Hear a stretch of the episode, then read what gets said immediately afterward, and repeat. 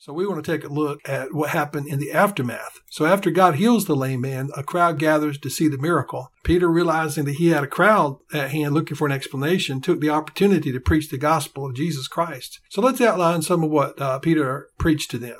First of all, he makes it clear this miracle did not happen because there was anything special about Peter or John. Peter flat out denied that this miracle happened because of his own personal holiness or because he had any special virtue. Instead, the miracle was a direct result of faith in the Lord Jesus Christ. So we see Peter was preaching to Israel uh, so he used the Hebrew Bible, he used the scripture, and he explained to them that the Lord Jesus was the fulfillment of everything the Bible said about the Messiah and the Son of God. He told them, Israel crucified their Messiah.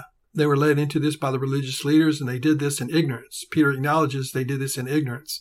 Now, the only hope they have for forgiveness of these sins was repentance of their sins and putting their personal faith in the Lord Jesus Christ. Peter told them that Jesus is now in heaven, but he will return at a specific time in the future, which he described as the time of restoration of all things. So we see here, there is a time when Jesus is going to return to the earth and he's going to put things right. There's going to come a time of a great restoration of humanity and of the earth. And this is what we know of as is called the millennium, a thousand year reign of millennium, uh, Christ after, uh, after Jesus' second return. So Peter also here points out that Moses spoke of the Lord Jesus when he said that a prophet like himself would come to Israel. This prophet Moses spoke about was indeed the Lord Jesus. Peter reminds them of the warning that Moses gave them about this prophet. He said, if they will not listen to this prophet, they will be cut off from their people. So everyone who rejects Jesus has no part in God's kingdom or in God's plan. The Lord came to Israel first. He came to his own people first to bless them and turning them away from their sins. The gospel started in Israel. It started with the Jewish people and it spread from there, from Jerusalem to Judea to Samaria to the uttermost parts of the earth, and it, and it went to the Gentiles. So Christ, uh, so the summary, summary of, of Peter's sermon here is this, that Christ died for our sins. He was buried.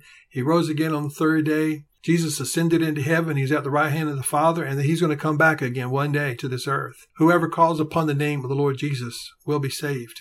Amen. The Lord bless you and keep you. The Lord make his face to shine upon you. The Lord give you peace.